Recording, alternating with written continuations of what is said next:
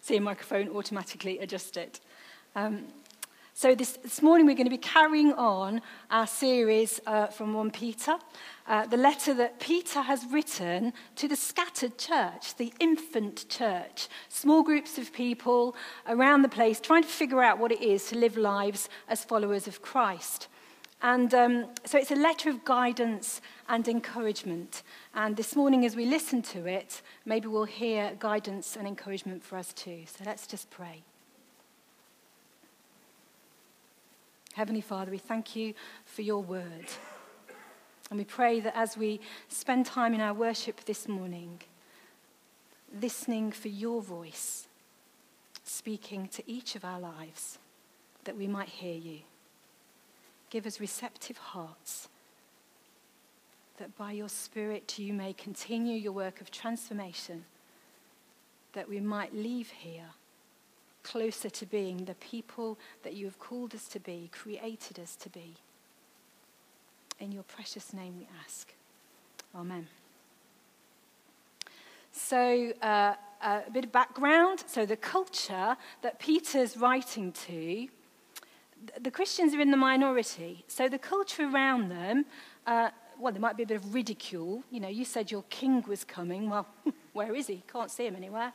Um, ambivalence, you know, well, you're kind of irrelevant, really, aren't you? Um, you know, what, what have you got to say about what's going on in the world? Or even hostility leading to persecution. So that all sounds quite familiar. And the letter's written, as we've been learning over the last couple of weeks, to the sort of the building blocks of the Roman, the Greco-Roman um, society, which is the household. Slaves, wives and husbands. And as we heard last week, slaves are addressed directly in Peter's letter. And today we see that wives are. To our ears today, we might say, well, why not? But actually, wives like slaves in that society were seen pretty much as property. So to be addressed directly in itself was really quite radical. Um, they're called to live as citizens of heaven, as we are. You know, to be in the world, but not of the world. Resident aliens, as one writer has described it. And there's that tension, that fine line that we tread and they trod, between uh, living life sort of aware of what's going on in the culture around us, but not being swamped by it and just being the same as everybody else, but also not sort of standing around saying, look how holy I am, I'm so much better than the rest of you. That real tension between both. And so there is a call in this letter about being transformed from the inside out. It's about what goes on in here and how that impacts what goes on out there. And of course that starts with us, and then the church. We have to learn it together. That's one of the really good reasons for meeting together and worshiping together, is we learn from each other and then go out into the world. Now, I must admit, when I did first see what the text was for this sermon this morning, I thought somebody's having a bit of a laugh about wives and submission to husbands. What's that all about then? But of course, it actually says, wives, submit yourselves. In other words, it's giving authority to these women. In that society, uh, the man of the house was the one that had all the status. And whatever his religion was, it was expected that the household would have the same religion. And Peter's addressing those women who have become Christ followers in a household where their husband has not.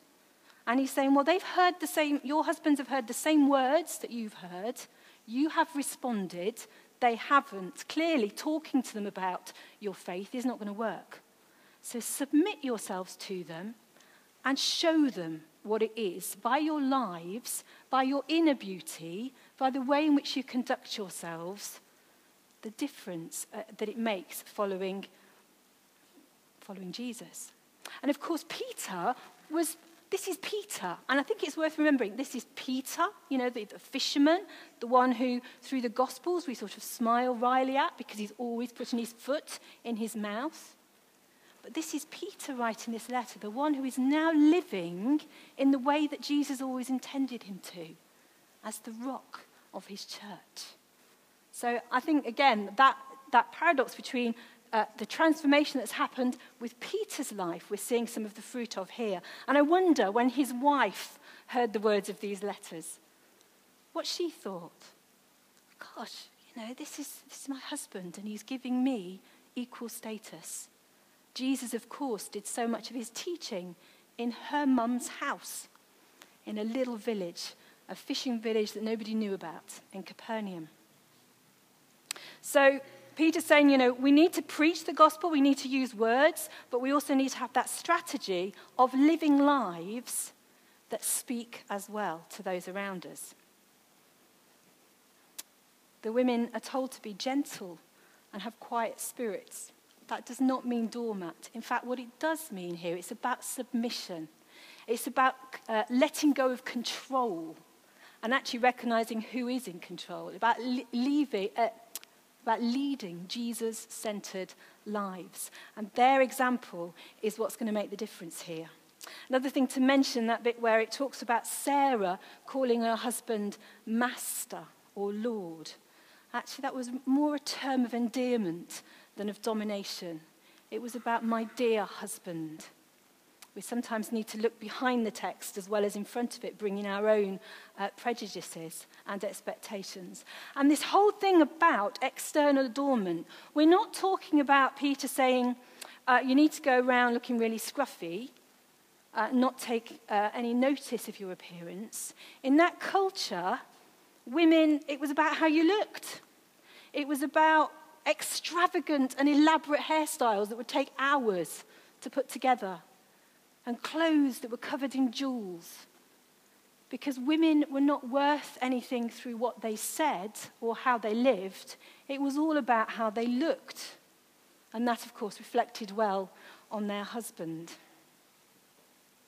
But it is about our attitude. So have a think. This morning, you might be delighted to know that I spent more time praying than putting makeup on. You might think I should have spent a bit more time doing the other. But I'm no different in getting ready to do what I'm called to do than any of you. Often we have not, I haven't got time to do this, that, and the other. It's about our hearts. It's about our attitudes. If we're spending more time looking after our external appearances and not enough on developing our inner character, then there's a question there that needs to be asked, and this letter is asking it. So Peter is saying, women, you have, along with slaves, equal status before God with men.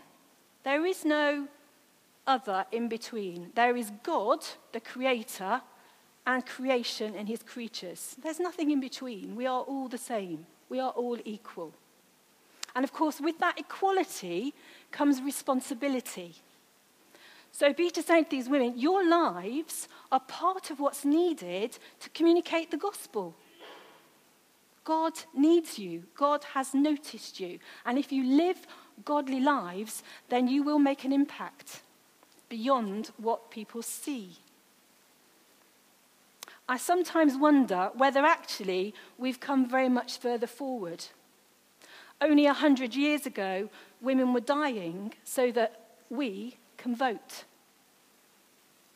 In my lifetime, my mum, in the culture that we grew up in, stopped work when she got married, paid work outside the home. It wasn't something that you even considered. It was just you got married, you stopped working. She went back to work uh, when I was about eight years old. When Danny was ordained, almost nineteen years ago, that was only four years after the first woman had been ordained to the priesthood. So when we were married, the journey I'm on wasn't an option. And even today, we look at our politicians, we look at our public figures, and what do we do? We comment on their external appearance, even their fashion sense, as if that has got anything to do with the responsibilities that these women and men have been given.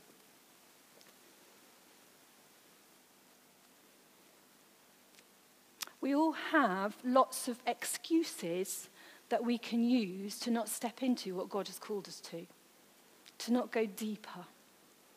Haven't got enough time. When I retire, when I'm married, um, when my business is successful. I've got children, I haven't got children. so many different things, barriers that we put in the way of the re- stepping into the responsibility that our God-given equality as co-heirs in Christ has been entrusted to us. And then there's husbands. So uh, there's a calling here to self-sacrificial love. Peter is saying, wake up, men, look around you. You're not noticing who you are with, but God has noticed. God sees the women. God sees the slaves. Notice them. You are physically stronger. And when he talks about the weaker partner, he's really just acknowledging that fact of biology that generally speaking, men are physically stronger. But there is also that sense in which in that society, the men had the power, the influence, the voice. And so he's saying, take note. What are you doing to protect, to nurture, to enable the weaker partner to flourish? Now, I don't think it takes much of a step to move into a bigger picture than marriage and to say, as the stronger partner, who are the weaker partners in our communities, in our world today, that we disregard, that we don't notice, that we don't listen to? The refugee, the homeless, the child living in poverty, those struggling with mental illness or other physical uh, concerns, the elderly and alone. Now, we can't individually meet the needs of all of those people and even listen to all of those people. But we are called to listen to who uh, the weaker people are in that sense, in our society, that we have the responsibility to see their lives flourish. And why? So that we might also flourish. Blessed to be a blessing. So Peter gives us some tips, and we're going to go through those, about how we build community for the common good. First of all, we're called to be, he says, like-minded, agreeable, united, united in worship of one God, recognizing that we are one body. Imagine the impact if this church, let alone the national church or the global church, were united with one voice to speak for the vulnerable. Imagine the impact, for example, on things like climate change. If we took seriously the responsibilities we have in our day-to-day lives, recognizing the choices we make impact some of the poorest communities in the world where climate change is a reality. More than just about slightly unseasonal weather, weather that we perhaps have. Thy kingdom come, which we're going to hear about in the notices, but as which as a church we're participating in in the next uh, couple of weeks. It's about that. It's about coming together as one church, united together, one voice, praying, believing in the power of prayer for transformation. So like-minded and agreeable. We're also called to be sympathetic. That's an emotional engagement with the world around us. So when people weep, we weep with them. When they rejoice, we rejoice. And not just for ourselves and the people like us, but others too. We're called to love one another. And that starts in the church, which is challenge enough. Brothers and sisters in Christ, we know what sibling love can be like. Not always easy, but if we can't learn together in the church how to disagree graciously, how to love one another, then what hope is there for the world out there? We're called to be compassionate. That's who God is. Compassion is to, uh, our, we say, our hearts went out to them. God sent his son out of compassion for us. We suffer with those who suffer. Uh, I don't know if any of you have been listening to um, Jeremy Bowen's podcast. He's doing a series of talks at the moment, re- reflecting on his twenty-five years as a B B C correspondent in the Middle East.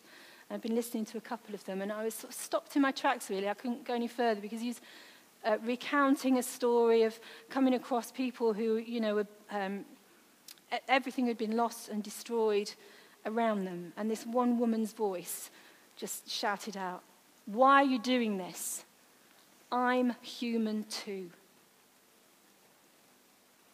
All of us are equal. And then humility. We're called to be humble. Jesus, the ultimate example of humility, God emptying himself to become vulnerable, to become with us, man with us.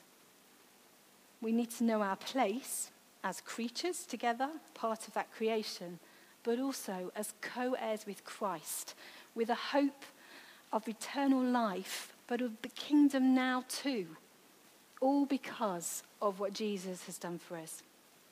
And finally, we are not to repay evil with evil or insult with insult.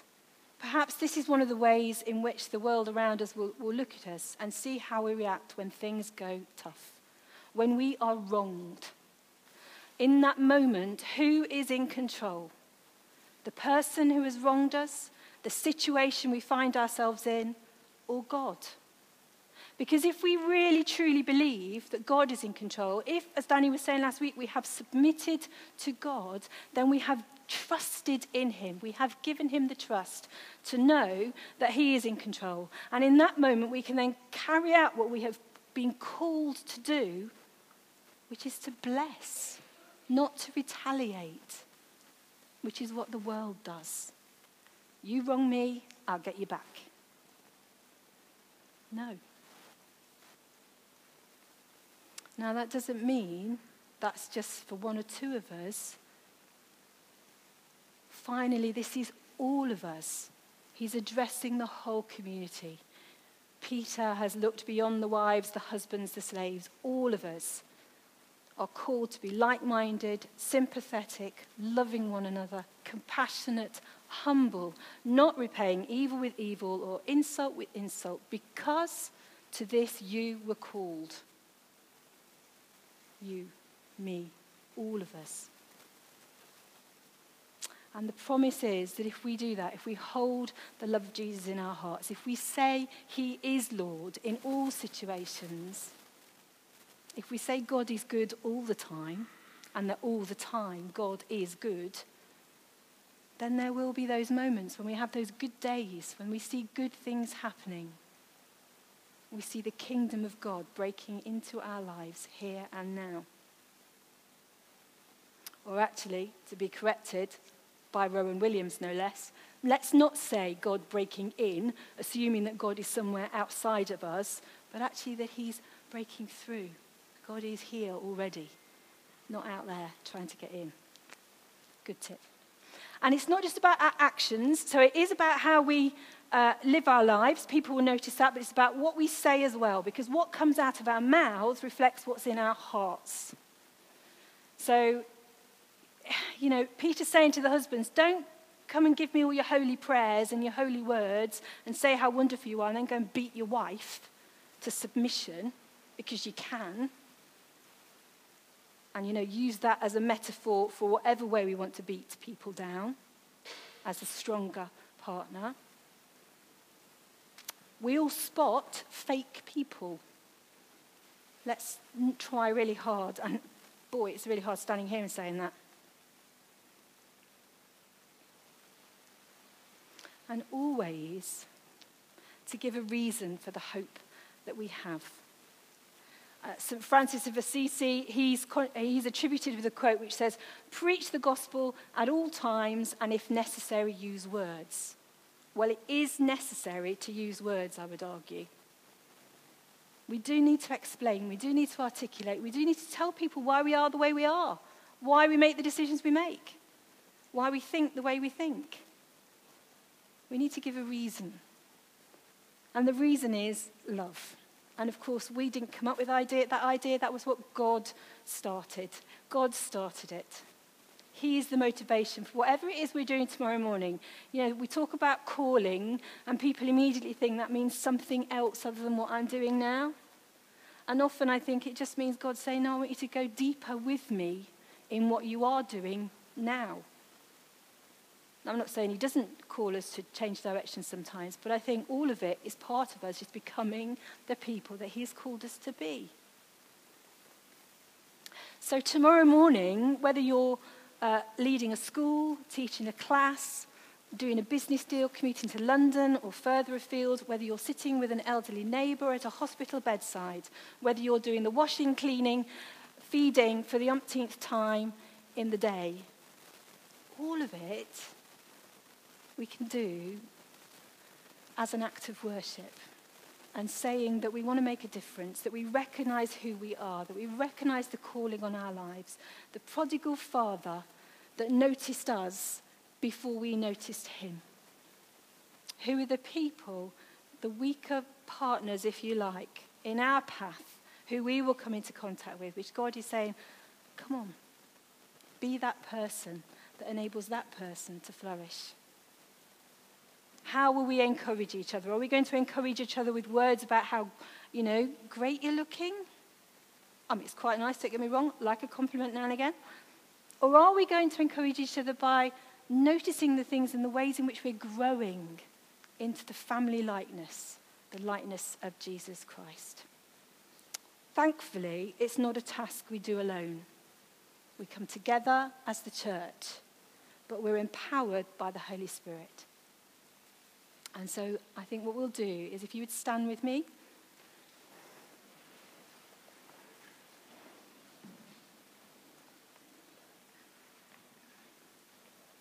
And we're just going to have a, a, a moment of quiet.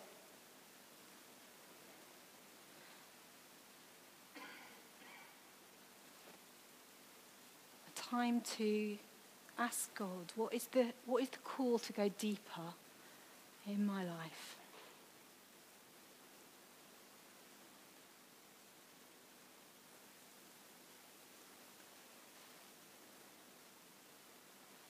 So come, Holy Spirit.